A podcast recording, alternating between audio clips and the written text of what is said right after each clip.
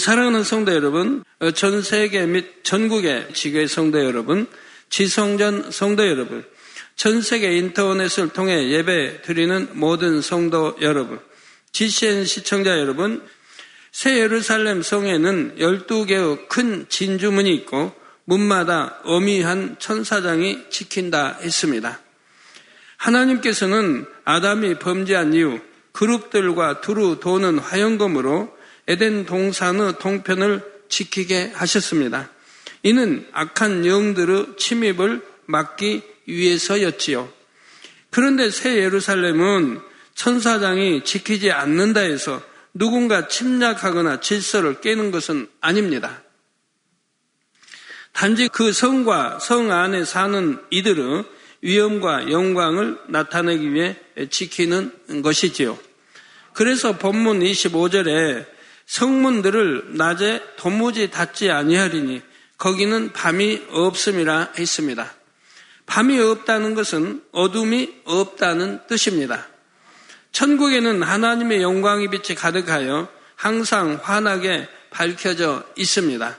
또 영적인 의미의 어둠도 없지요. 곧 어둠을 주관했던 원수마귀 사단이 무저갱에 갇혀서 나올 수가 없고 죄악도 사망도 없기 때문입니다. 그러므로 악한 자들의 침입으로 인해 새 예루살렘의 성문을 급히 막아야 한다거나 공격에 대비해서 걸어 잠궈야 하는 일은 없지요.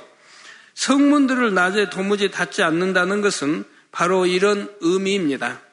사실 평소에는 문마다 한 진주라는 말씀대로 하나의 큰 진주로 만들어진 문이 닫혀있는 상태이지요. 누군가가 그 문을 통과하기 위해 그 앞에 서면 자동으로 양쪽으로 열리는 것입니다. 천국에 밤이 전혀 없다면 사실은 낮이라는 단어 자체도 필요가 없습니다. 만약 이 세상에 여자가 없고 모두가 남자라면 굳이 여자와 반대되는 남자라는 말을 쓸 필요가 없지요. 그냥 사람이라고만 하면 됩니다. 그런 것처럼 밤이 전혀 없다면 밤과 반대되는 개념도 필요가 없으니 굳이 낮이라고 할 필요가 없다는 말입니다. 그러나 이 유구 세상에는 빛과 어둠이 공존하므로 우리가 이해하기 쉽도록 천국에 대해서도 낮이라고 표현을 쓰는 것입니다. 아니면 우리가 이해하기가 어려우니까요. 본문 26절에 사람들이 만국의 영광과 종기를 가지고 그리로 들어오겠고 했습니다. 지난 시간에 살펴본 24절에서는 땅의 왕들이 자기 영광을 가지고 그리로 들어오리라 했습니다. 여기서 새 예루살렘으로 들어오는 땅의 왕들은 영적인 서열이 높은 사람들입니다. 새 예루살렘에서 주님과 함께 해와 같이 빛나는 영광을 누릴 사람들이죠. 이 땅에서 말하는 육의 그런 왕을 말하는 게 아니고 영적으로 높은, 영적으로 즉 온영을 이뤘다든가 하는 사람들을 지금 칭하는 것입니다. 반면에 오늘 본문 26절에 나오는 사람들이란 새 예루살렘에 살게 될 사람들만이 아닙니다. 아담 이후로 경작의 역사 속에서 만국, 곧 지구상의 모든 나라 백성 가운데 구원받은 사람들을 총칭합니다. 새 예루살렘이 아닌 3,000층이나 2,000층, 1,000층에 거하는 사람들도 때를 쫓아 새 예루살렘에 있는 하나님의 보좌 앞에 나아갈 수가 있지요. 이럴 때는 그들도 나름대로 자신이 이 땅에서 하나님께 영광 돌렸던 것을 가지고 나아가게 되는 것입니다. 마치 가족들이 모여 앉아 있을 때 자녀들이 잘한 일이 있으면 부모님 앞에서 서로 자랑하는 것과 비슷합니다. 저 1등 했어요. 시험에서 100점 맞았어요. 혹은 선생님께 착하다고 칭찬 받았어요. 미술대회에 나가서 상 받았어요. 하는 것입니다.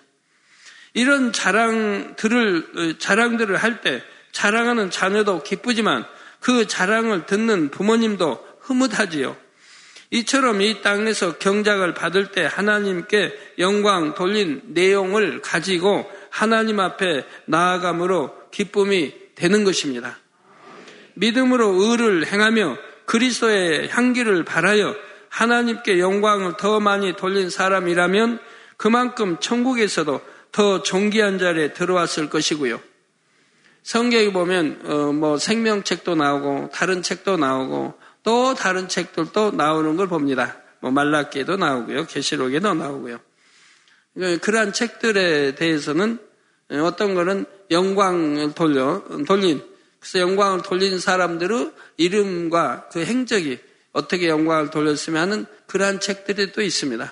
그런 책은 아주 귀한, 굉장히 귀한 값진 책에서 황금으로 다 표지가 되어 있고요. 사람마다 이런 영광과 존귀를 가지고 하나님 앞에 나아가게 되는 것입니다. 27절에 무엇이든지 속된 것이나 가증한 일 또는 거짓말하는 자는 결코 그리로 들어오지 못하되 오직 어린 양의 생명책에 기록된 자들 뿐이라 했습니다. 자, 다시 읽어드립니다. 27절에 무엇이든지 속된 것이나 가증한 일, 이 가증한 일이 뭔가 하면 구약이나 이런 데 찾아보시면 가증한 일이 뭔가가 잘 나옵니다. 저희 성도들을 이렇게 볼 때 어떤 가증한 일, 이런 행한 분들 보면 병이 기도해도 얼른 낫지 않는 것을 봐요. 얼마나 하나님이 싫어하신 죄라는 걸 알 수가 있습니다. 가증한 것이 뭔지 이런 것도 여러분이 성경을 통해서 이렇게 알고 계시면 참 좋을 것 같아요. 그래서 가증한 일 또는 거짓말하는 자는 결코 그리로 들어오지 못하되 오직 어린 양의 생명책에 기록된 자들 뿐이라. 그러니까 이런 가증한 속된 것이나 가증한 일, 거짓말하는 자는 생명책의 이름이 기록되지 않는다고 이제 말씀하는 것 같은 거죠. 잘 이해해 주세요. 가증한 일 또는 거짓말하는 자는 결코 그리로 들어오지 못하되 오직 어린 양의 생명책에 기록된 자들만 들어온다. 그러니까 이렇게 거짓말하고 이런 자들은 생명책에 이름이 기록되지 않는다. 지금 구원받지 못한다고 하는 것을 지금 말씀하고 있는 거예요. 여러분, 거짓말하는 분들, 속이고, 즉 하나님과 교회를 속이고 거짓말하는 분들이라면 더 그렇지 않습니까? 성령을 속이고. 이게 얼마나 큰 죄악이라고 하는 거 여러분 아셔야 됩니다. 여기서 속된 것은 무엇입니까? 속되다는 말은 거룩하게 구별된 것과 반대되는 것을 말하지요. 속된 사람들은 고귀하고 가치 있는 목표를 위해 희생하고 헌신하기보다는 쾌락적인 것, 정욕적인 것, 당장 자신에게 유익이 되는 것을 취합니다. 또한 쉽게 남을 판단하고 헤아리며 원망, 불평의 말을 쏟아내는 것을 봅니다. 자기 생각에 맞지 않거나 자기 유익에 맞지 않는다 싶으면 즉각적으로 판단하고 정죄하지요. 상대 입장에서 이해해 보려 하는 것이 아니라 자기 중심적으로만 생각함으로 상대를 판단, 정죄하게 되는 것입니다. 다음으로 가증하다는 것은 사전에 보면 괘씸하고 미운 것, 매우 불쾌한 것이라 했습니다. 성경에 보면 가증하다는 표현이 여러 가지 경우에 나옵니다. 예를 들어 새나 짐승, 고기들 중에도 가증하다 하신 것이 있습니다. 하나님께서는 이스라엘 백성들에게 그런 가증한 것들을 먹지 말라 하셨지요. 이런 것들은 그 근본된 성질 가운데 하나님께서 미워하시는 악한 속성을 갖고 있기 때문에 금하신 것입니다. 80년대에도 하나님 말씀 주실 때 그러한 것을 금한 것은 영적으로 또 뜻이 있고 육적으로도 우리 몸에 유익이 안 된다 이 말입니다. 몸에 해가 되고 악성, 성질을 악하게 만드는 그러한 것들이 있다고 말씀해요. 사람의 성질, 여러분 성결되려면 어떻게 해야 돼요? 이런 가증스러운 것들을 안 먹어야 되겠죠. 그래야 내가 성결되는데 도움이 된다 이 말입니다. 또 우상이나 우상 숭배에 관련된 물건, 우상 숭배자들의 풍습이나 악행들도 가증하다 하십니다. 그 밖에 음란하고 더러운 죄들에 대해서도 가증하다 표현하시죠. 자, 이런 것뿐만 아니라 이중적인 마음, 곧 간사하고 변개하는 마음도 하나님 앞에 가증한 마음입니다. 이게 바로 이중적인 마음, 간사하고 변개한 마음, 얼마나 하나님이 싫어하신지요. 그래서 야고보서에도 두 마음을 품은 자, 이런 자는 도무지 응답받기를 생각지 말라고 그랬어요. 기도에도 응답받기를 생각지 말라. 두 마음을 품은 자다. 그러지 않겠습니까?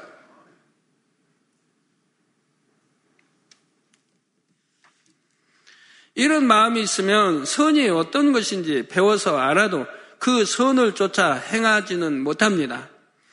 자신에게 손해가 올 것 같으면 선한 것을 지키지 못하고 변개해 버리지요. 그러면 안 되는 줄 알면서도 악한 쪽을 선택하는 것입니다. 악하고 속된 것을 옳다 말하거나 옳은 것을 잘못되었다고 하며 중상모략을 하는 경우도 있고요. 이처럼 하나님께서 미워하시는 가증한 마음을 가지고는 천국에 들어갈 수가 없는 것입니다. 다음으로 거짓말하는 자가 나옵니다. 오늘날 세상의 어둠이 너무나 만연하므로 사람들이 크고 작은 거짓말을 쉽게 하면서 스스로는 깨닫지도 못하는 경우가 많지요. 자기 잘못이나 부끄러운 일을 숨기기 위해 사실과 다르게 말하기도 합니다. 또 자기가 원하는 것을 얻기 위해 상대에게 해를 입히는 거짓말도 쉽게 하죠. 골로새 3장 9절 10절에 너희가 서로 거짓말을 말라. 옛사람과 그 행위를 벗어버리고 새 사람을 입었으니 이는 자기를 창조하신 자의 형상을 쫓아 지식에게까지 새롭게 하심을 받는 자니라 했습니다. 서로 거짓말하지 말라. 옛사람과 그 행위를 벗어버리고 새 사람을 입었으니 예수를 구세주로 영접함으로 이제 진리의 하나님 말씀을 듣고 먹으며 새로운 사람으로 새 사람을 입었습니다. 그리스도인으로 성령을 받고요. 새 사람을 입었으니 이는 자기를 창조하신 자의 형상을 쫓아 지식에까지 새롭게 하심을 받는 자니라 했습니다. 물론 초신자들 중에는 아직 버리지 못한 옛사람의 습관 속에서 종종 거짓말을 할 수도 있습니다. 이런 경우는 깨닫고 회개하여 돌이키면 용서받을 수가 있지요. 그러나 믿음이 성장하는 만큼 자신을 새롭게 하여 거짓말을 다 벗어버려야 하고 거짓된 속성 자체를 벗어버려야 합니다. 자, 신앙의 경륜이 있고 믿음이 있다 하면서도 여전히 거짓말을 하고 있다면 이는 미지근한 신앙에 머무르는 것이고 점점 더 진리에서 멀어지게 됩니다. 그 정도가 심해지면 구원조차 받을 수가 없게 되지요. 성경에는 하나님을 사랑한다 하면서 형제를 미워하는 자도 거짓말하는 자라 했습니다. 하나님을 사랑한다면 형제를 미워할 수가 없어요. 누구를 미워한다? 그러면 하나님을 사랑하는 건 한단 말은 거짓말하는 거예요. 하나님은 사랑 자체에서 독생자 아들까지 화목제물로 우리에게 주시지 않았습니까? 그런데 하물며 내 아들을 독자 아들을 죽인 것도 아니고 바친 것도 아니고 무엇 때문에 미워하면서 이런 사랑의 하나님을 사랑한다고 말할 수 있는 겁니까? 믿는다고 할 수 있는 겁니까? 그건 거짓말하는 것이라 이 말입니다. 하나님과 사귐이 있다면서 어둠 가운데 행하는 자도 거짓말하는 자라 했습니다. 하나님과 사귐이 있다. 즉 하나님을 믿는다 이 말입니다. 하나님을 믿는다 하면 하나님은 더 잘하셔서 성령까지 보내주시고 아들로 생명책의 이름까지 기록해 주셨습니다. 그럼 하나님의 이런 사랑과 또 예수가 우리 구세해 주심을 알고 믿는다면 그 다음에는 어떻게 살아야 된다는 거 너무 잘 압니다. 빛 가운데 살아야 하고 하나님 말씀 안에 계명을 지키며 살아야 한다는 거 압니다.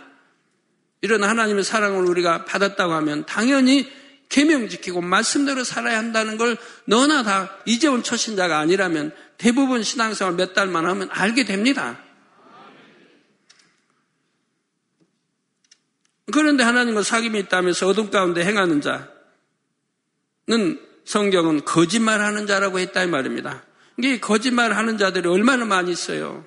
믿는다고 하면서.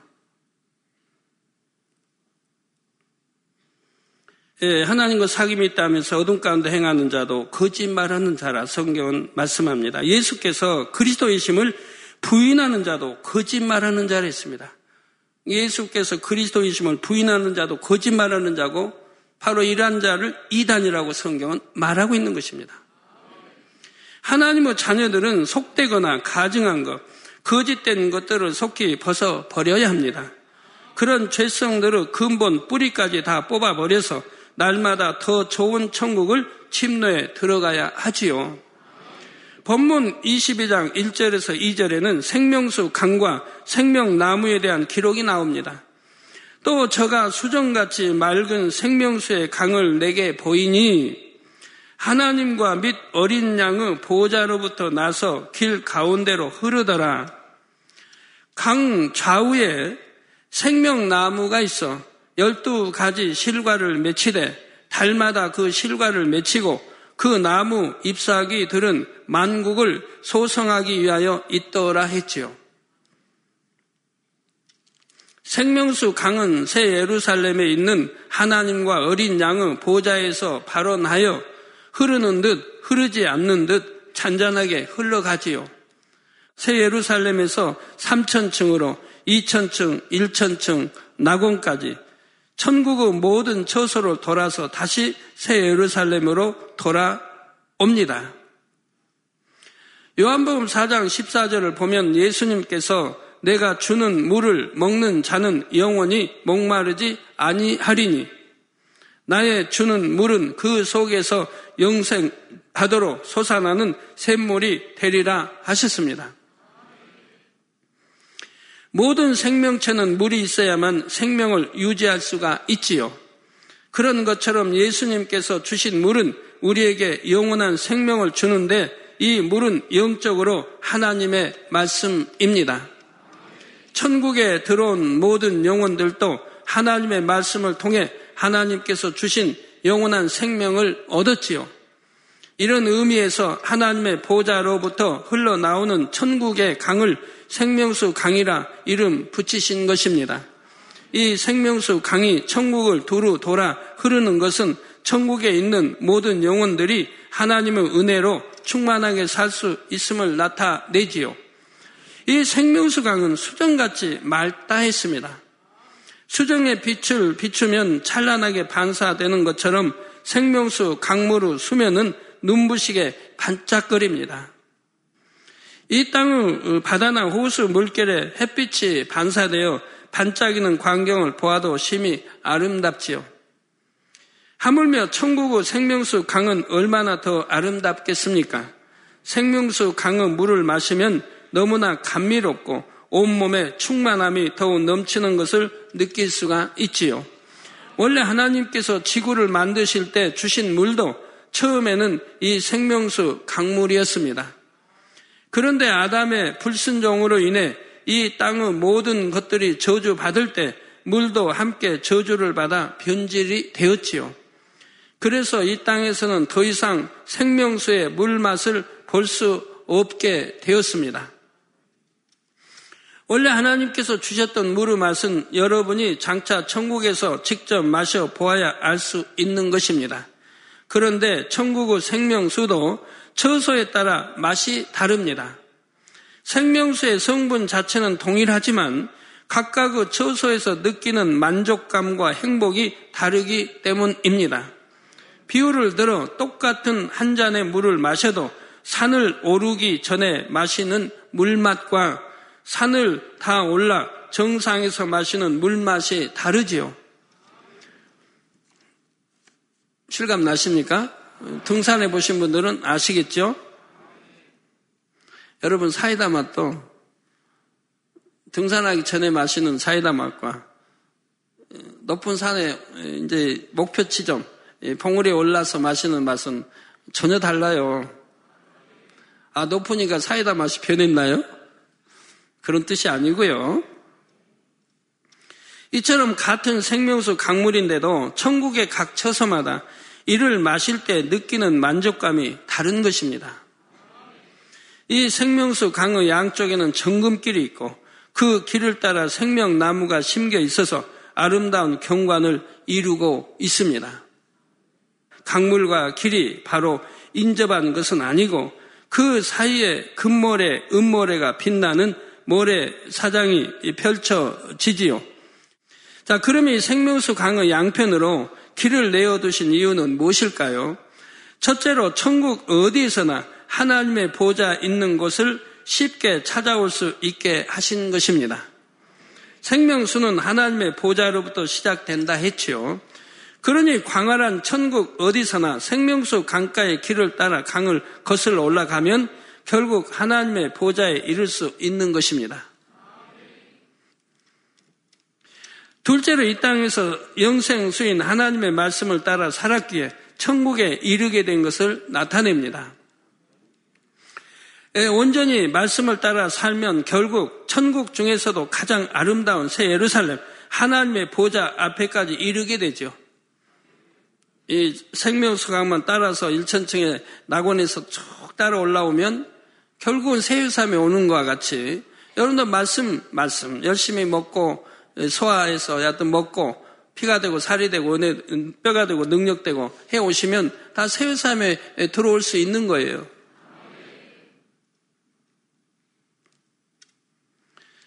예, 요한복음 14장 6절에 내가 예수님께서 곧 길이요 진리요 생명이니 나로 말미암지 않고는 아버지께로 올 자가 없느니라 하셨습니다. 이 말씀처럼 예수 그리스도를 믿음으로 우리는 하나님의 자녀가 되었고 동시에 천국의 시민권을 얻었습니다.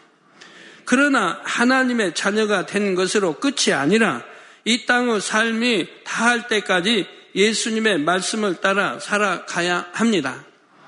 이렇게 말씀대로 살아가는 것이 곧 천국으로 가는 길을 걷는 것입니다. 우리가 교통 표지판을 그대로 따라가면 정확하게 목적지까지 이룰 수가 있습니다. 이처럼 천국의 새 예루살렘까지 곧장 갈 수 있도록 안내하는 명백한 표지들이 성경 말씀 안에 들어 있습니다. 무엇을 하라, 하지 말라, 버리라, 지키라는 말씀들이 바로 최단 시간에 새 예루살렘까지 이르게 하는 표지판들이죠. 이 표지판만 따라가면 결국 새 예루살렘인 것인데 뭐에 어렵습니까? 우리 운전하시는 분들, 강원도에 있든 전라남도에 있든 어디에 있든 표지판만 서울 써졌다. 그 표지판만 따라 올라오면 돼요. 올라오다가 길이 바뀌었다. 바뀌면 또 그 표지판이 있을 거 아니에요. 이쪽으로 서울 가는 길 써졌을 거 아니에요. 고속도로 아니래도. 그만 따라 올라오면 그냥 서울이에요. 여러분 성경에도 이런 표지판이 4개가 있단 말이에요. 크게 4개가. 그래서 또 분리대도 있고. 하지 마라. 안 하면 되는 거고. 너무 쉽거든요. 그 하지 말라는 것들은 또 악이고 죄인데, 안 하면 얼마나 편하고 좋아요. 악을 바라지 않냐니까. 얼마나 편하고 좋아요. 이런 큰 표지판이 있고, 새 유산 가는 길에. 또 버리라. 하나님 보시기에 버려야 되니까 버리라는 거거든요. 버려야 되니까. 가지고 있으면 안 되니까. 사단에 미혹받고 맨송사거리 되고 시험 환란이 이어지고 그리고 지옥 가는 길이니까 버리라는 거 아닙니까? 예. 그래서 여러분들 이렇게 참 하지 말라 하는 거 아니하고 버리라 하는 거 버리고 하라는 건 하고 좋은 거니까 하라는 거예요. 또 지키라는 거 지키고 이 4가지 큰 표지판만 따라가면 그냥 새 예루살렘 가는 거예요. 그게 뭐에 어렵습니까? 이거 참 누워서 떡 먹기를 이런 데 쓰는 거예요. 누워서 떡 먹기보다 더 쉽거든요. 예, 누워서 떡 먹으면 콩고물이 눈에 들어갈 수도 있지만 이거 그럴 것도 염려할 것 하나도 없어요. 오히려 하나하나 버릴 때마다 내 마음이 청결하고 깨끗해지니 악이 없어지니 그리고 선이 들어오니 사랑이 들어오니 비진리가 버려지고 진리가 들어오니 얼마나 행복해요. 마음이 기쁘고 감사하고 평안하고 행복해지는걸요.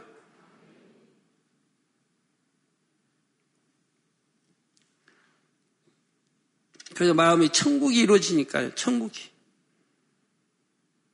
생각해 보세요. 마음이 천국이 이루어지겠나 안 이루어지겠나.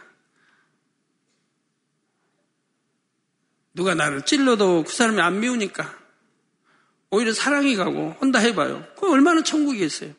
미운 사람도 없고 누구 시기 악이 없으니까 시기 질투도 안 하고 판단도 안 하고 정죄도 안 하고 그 할 필요 없는 것들을 악하니까 하고 산다 이 말입니다. 시기하고 질투하고 미워하고 판단하고 정죄하고 그냥 수근수근 만나면 하고. 자, 그 표지판 대로만 길을 따라가면 너무나 쉽게 새 예루살렘에 도달하는 것입니다. 어떤 분들 당회장님 어떻게 새 예루살렘 빨리 갈 수 있어요? 가끔가다 그런 이제 질문하시는 분들이 있어요. 늘 이렇게 가르쳐 드리잖아요.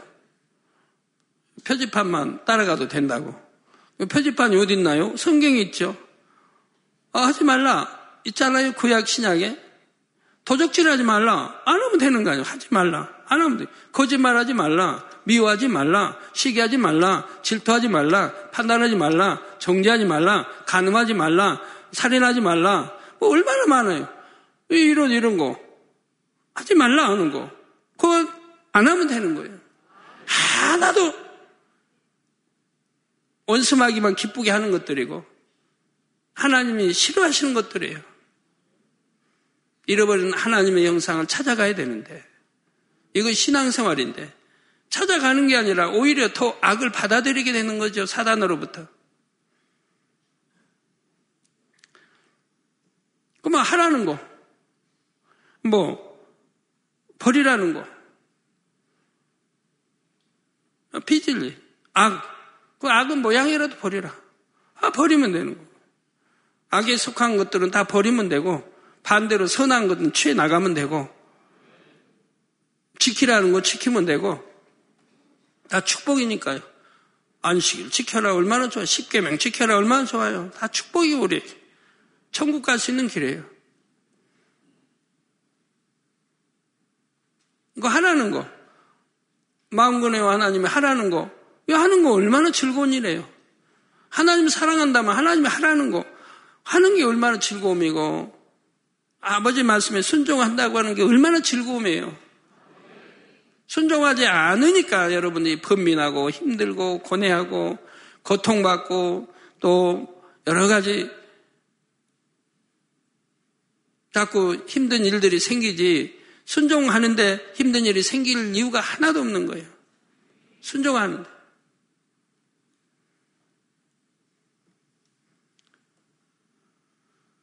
이러한 영적인 의미를 나타내시기 위해 하나님께서는 생명수 강가 양편에 정금길을 두셨습니다. 그 길을 따라 생명수 강을 거슬러 올라가면 하나님의 보좌가 있는 새 예루살렘에 이르도록 설계하신 것입니다. 생명수 강과 길 사이에는 모래 사장이 있다 했지요.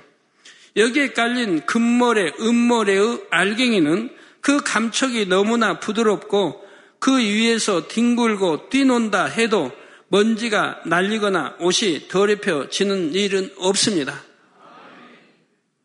예, 금모래, 은모래 얼마나 깨끗해요. 깨끗하고 변질되는 것도 아니에요. 그게 이제 알갱이가 또 원이니까요. 활동하는 원이니까 거기 뒹굴어도 먼지처럼 달라붙는 게 아니라 이 말이에요. 알갱이가 아주 적은 거, 아주 적어도 알갱이니까. 둥그런 거니까. 그 더 큰 거 다 이렇게 있는 거라 이 말이에요. 그래서 뒹굴어도 가지고 아무리 뿌리고 뭐 장난을 해도 몸에 무슨 먼지 같은 이런 게 있질 않다 이 말입니다. 다 깨끗해.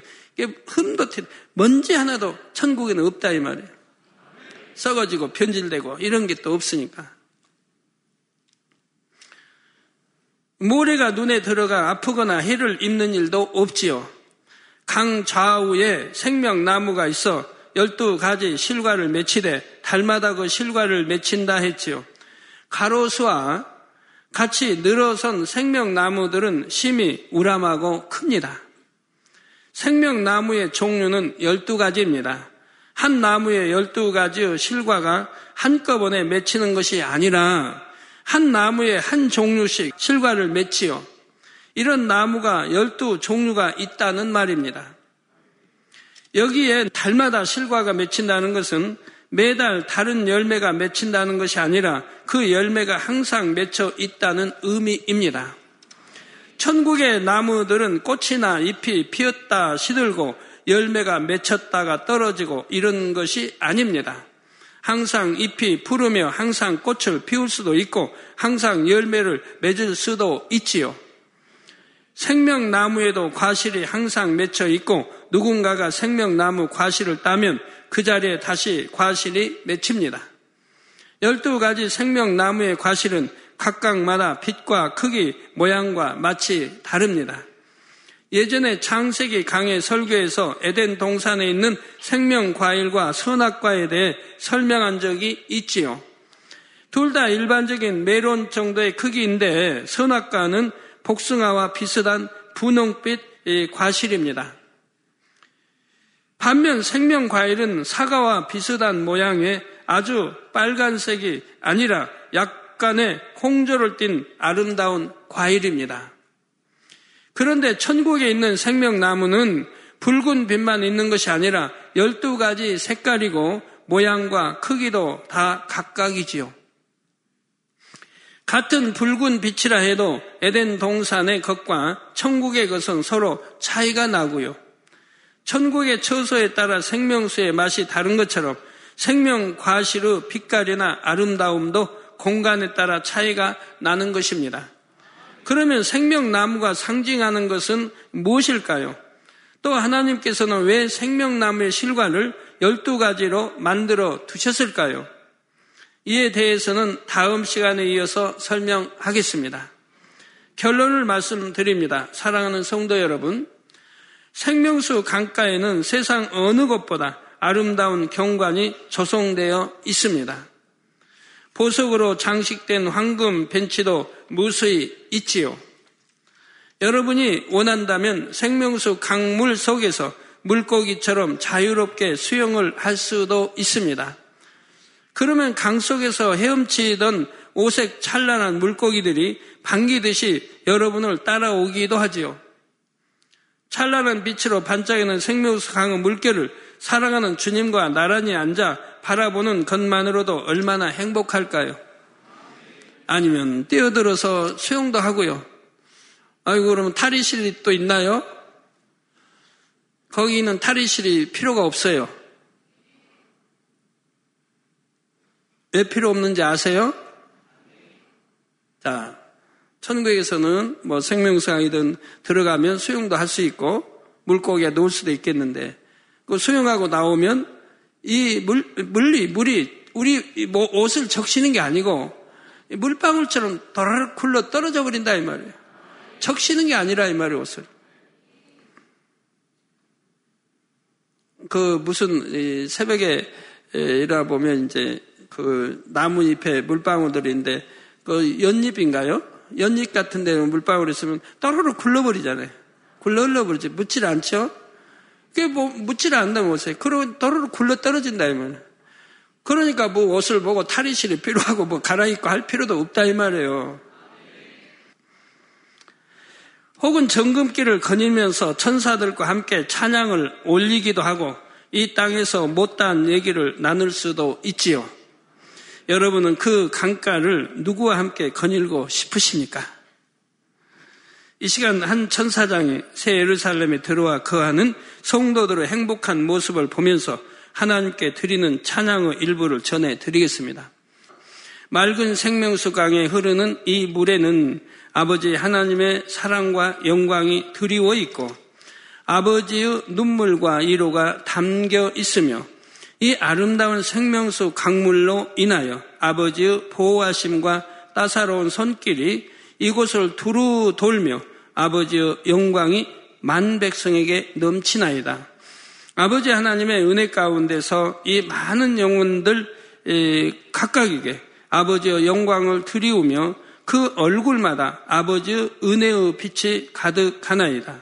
모두가 기뻐하며 감사하며 하나님 아버지의 이름을 찬송하며 그 영광을 찬양하나이다.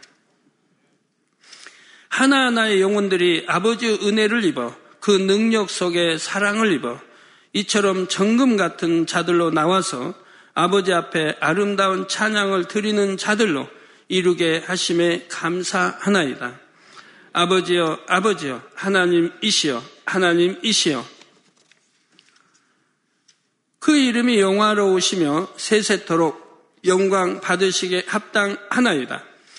주의 이름을 영화롭게 하셨고 성령의 사역을 온전케 하셨으며 이 영혼들을 이곳에 드리기까지 그 인내와 참으심이 오늘날 이렇게 많은 열매를 내게 하셨나이다. 아버지 하나님 감사하나이다. 아버지 하나님 찬양하나이다. 이와 같이 입을 열어 찬양하나이다. 많은 영혼들의 입가에 웃음이, 많은 영혼들의 얼굴에 평안함이, 많은 영혼들의 아버지의 영광이 드리워 있음에 감사하나이다.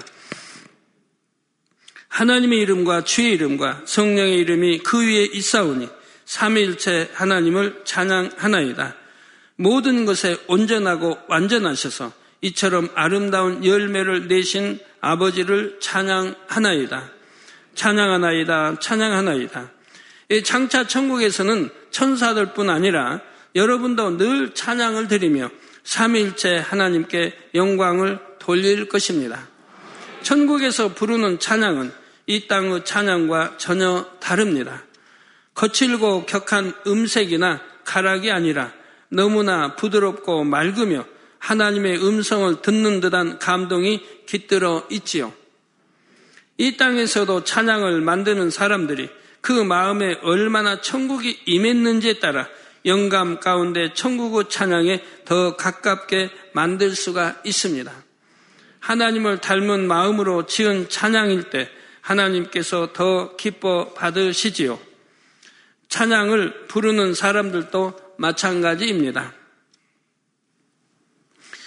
그 마음 중심이 어떠한 마음, 얼마나 성결을 이루고 얼마나 영으로 들어가고 하는 사람들의 기도와 하는 사람들의 찬양을 하나님이 기뻐 받으신다 이 말입니다. 실력은 좀 부족해도 그 중심의 향을 받으시게 중심의 향, 악이 없는 성결된 이런 하나님의 자녀들이 부르는 찬양을 하나님은 더 듣기를 원하신다 이 말입니다. 하나님의 자녀들을 기르실 때 독생자 아들까지 주셔가지고 여러분을 얻어서 생명자에 기록하고 기르시는데 여러분이 하나님 말씀에 순종하지 않으면, 하나님 음성을 듣지 않으면, 하나님을 알지 못한다고 하면 얼마나 하나님이 괴로우시고 서운해 하시겠습니까? 하나님이 독생자 아들까지 주셔서 십자가에 못 박고 그렇게 피 흘려 그렇게 몇십 천대 다 받으시고 이렇게 했는데도, 그런데도 예수를 구세주로 알고 영접한 하나님의 자녀들이 주인을 몰라본다, 하나님을 몰라본다, 또 우리 구세주도 몰라본다 이 말이에요. 그리고 하지 말라는 것만 골라 한다 이 말입니다. 죄짓지 말라, 죄짓고 악을 버리네 안 버리고, 시기하고 질투하고 미워하고 간음하고 맨 육체를 행하고, 이런 거 볼 때 하나님 아버지가 얼마나 싫어하실까, 얼마나 탄식하실까. 세상적인 기교를 자랑하고 자기의 재능을 드러내는 마음이 아니라 하나님을 사랑함으로 성결을 이루어나가는 그런 마음의 향이 담겨야 합니다. 그런 향이 없으면 하나님과 상관이 없지요. 아무리 목청껏 아름다운 소리를 내어도 허공을 치는 기도와 마찬가지로 가치가 없습니다. 사랑하는 성도님들은 이 땅의 사는 날 동안에도 귀한 천국을 주신 하나님께 중심의 찬양을 끊임없이 올리시기 바랍니다. 그리고 장차는 여러분 모두가 새 예루살렘의 생명수 강가를 거닐면서 천군 천사와 함께 소리를 모아 세세토록 하나님을 찬양할 수 있으시기를 주님의 이름으로 축원합니다. 할렐루야. 전능하신 사랑의 아버지 하나님, 이 시간 기도받는 모든 성도님들 위해 안수하여 주옵소서. GCN 방송과 인터넷과 화상을 통해 기도받는 지 교회와 지 성전 그리고 전 세계 하나님의 자녀들 위에도 시공간을 초월하여 역사하여 주시기를 원합니다. 믿어지는 믿음을 주시고 부정적인 생각과 의심의 세력을 물리쳐 주옵시며 모든 시험 환란도 물리쳐 주옵소서. 머리부터 발끝까지 오장육부 뼈 마디마디 온몸의 신경 조직 세포 등 아픈 곳마다 성령의 불로 태우시고 근본의 빛으로 역사하여 주옵소서. 예수 그리스도의 이름으로 명하노니 원수마귀 사단 모든 질병 균 연약함아 물러가라. 빛이 임하라. 모든 불친 난치병도 성령의 불로 태워 깨끗하게 역사하여 주옵소서. 말라리아를 비롯한 모든 풍토병도 물리쳐 주옵소서. 깨끗함을 입을지어다. 감기, 기침, 열, 몸살, 독감 등 각종 유행성 질병도 다 물러가라. 어떠한 유행성 질병균도 틈타지 않게 지켜 주옵소서. 위암, 폐암, 간암, 유방암, 자궁암, 대장암, 피부암 등 각종 암과 에이즈, 백혈병, 뇌졸중, 고혈압, 저혈압, 심장병, 폐병, 위장병, 당뇨, 부인병, 피부병, 갑상선 질환과 모든 염증도 깨끗게 하여 주옵소서. 소아마비, 중풍, 관절염, 디스크도 온전히 하여 주옵소서. 요통, 두통, 신경통을 비롯한 모든 통증은 사라질지어다. 간질, 자폐증, 우울증, 조울증, 노이로제 등 모든 정신질환도 물러가라. 모든 마비된 것도 풀어지고 일어나 걷고 뛸지어다. 눈도 잘 보이게 하옵시고 귀도 잘 들리게 하여 주옵소서. 소경은 눈을 뜨고 기머거리는 들으며 벙어리는 말할지어다.